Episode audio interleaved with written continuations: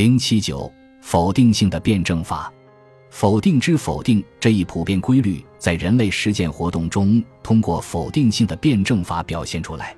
每一种事物都有它的特殊的否定方式，经过这样的否定，它同时就获得发展。每一种观念和概念也是如此。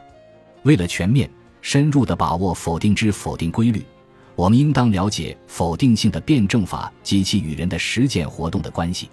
从哲学史上看，黑格尔首先提出了作为推动原则和创造原则的否定性的辩证法。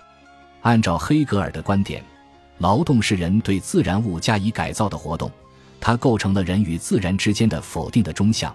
正是借助这个否定的中项，人否定了自然物的原生形态，并使自身的力量得以外化及对象化。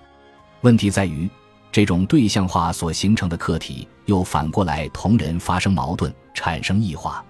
所以，否定不仅表现为外化、异化，而且还要表现为阳气这种外化、异化的活动。这是一个否定之否定的过程。但是，黑格尔的否定性辩证法是建立在唯心主义的基础之上的，是一种抽象的、逻辑的思辨的形式，表达了人类历史运动的辩证法。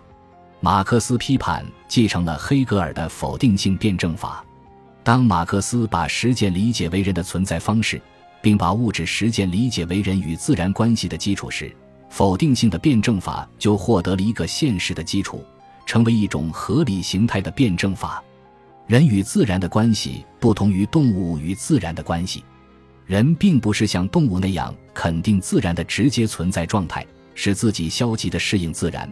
而是以自身的实践活动否定自然的直接存在状态，使自在自然转化为人化自然，自在之物转化为唯我之物，人与自然的关系因此成为一种唯我而存在的关系。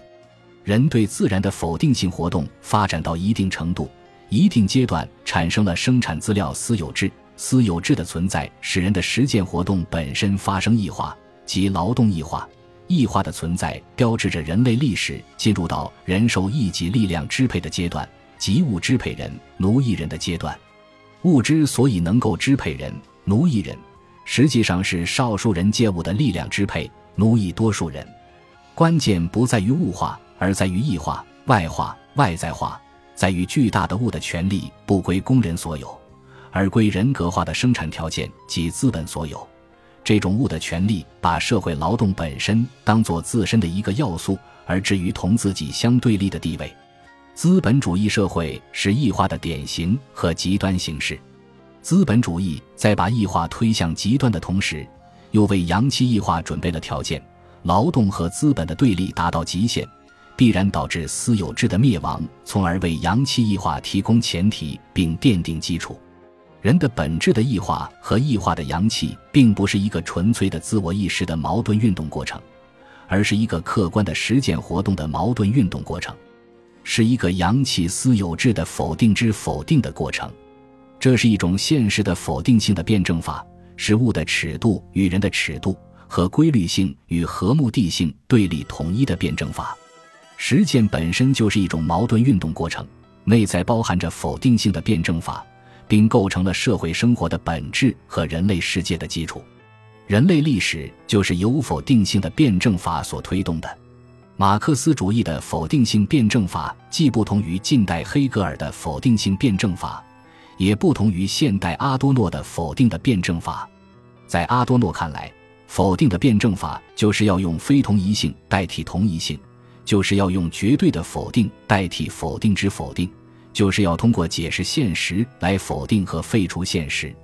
阿多诺强调意志性和独特性，力图在矛盾中进行思考，但他并没有真正理解矛盾，没有真正理解否定与肯定的辩证关系。他把否定与革命联系起来，力图否定和废除资本主义现实，但没有真正理解马克思提出的是现存世界革命化的内涵。其否定性不仅意味着革命。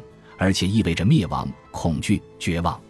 用阿多诺自己的话来说，就是否定的辩证法等于崩溃性的破坏。复习和练习内容提要：一、规律是事物发展过程中本质的、必然的、稳定的联系，既不能人为创造，也不能人为消灭，人们可以通过改变创造规律发生作用的具体条件，改变规律发生作用的形式。可从根据不同的角度把规律划分为自然规律、历史规律和思维规律、一般规律和特殊规律、动力学规律和统计学规律。二对立统一规律揭示了联系的根本内容和发展的根本动力。对立统一规律构成了辩证法的实质。以对立统一规律为实质的唯物辩证法必然是批判的和革命的。矛盾论为系统论提供了哲学依据。系统论则把系统联系以及结构和功能的关系显现出来，丰富了矛盾论。三矛盾是对立面的统一。矛盾的基本属性是同一性与斗争性，矛盾的斗争性与同一性的相互作用推动着事物的发展。矛盾具有普遍性与特殊性，矛盾的共性与个性的辩证关系是关于矛盾问题的精髓。四量变与质变是事物发展的两种基本状态或形式。量变与质变的相互转化、相互交替，构成了事物的发展过程，形成了量变质变规律。辩证的否定是事物的自我否定，是既克服又保留，是发展环节和联系环节的统一。否定之否定过程内含着三个环节：两度否定，表明事物的发展是前进性与重复性的统一；否定性的辩证法表明。人类社会的发展是一个阳气私有制的否定之否定的过程。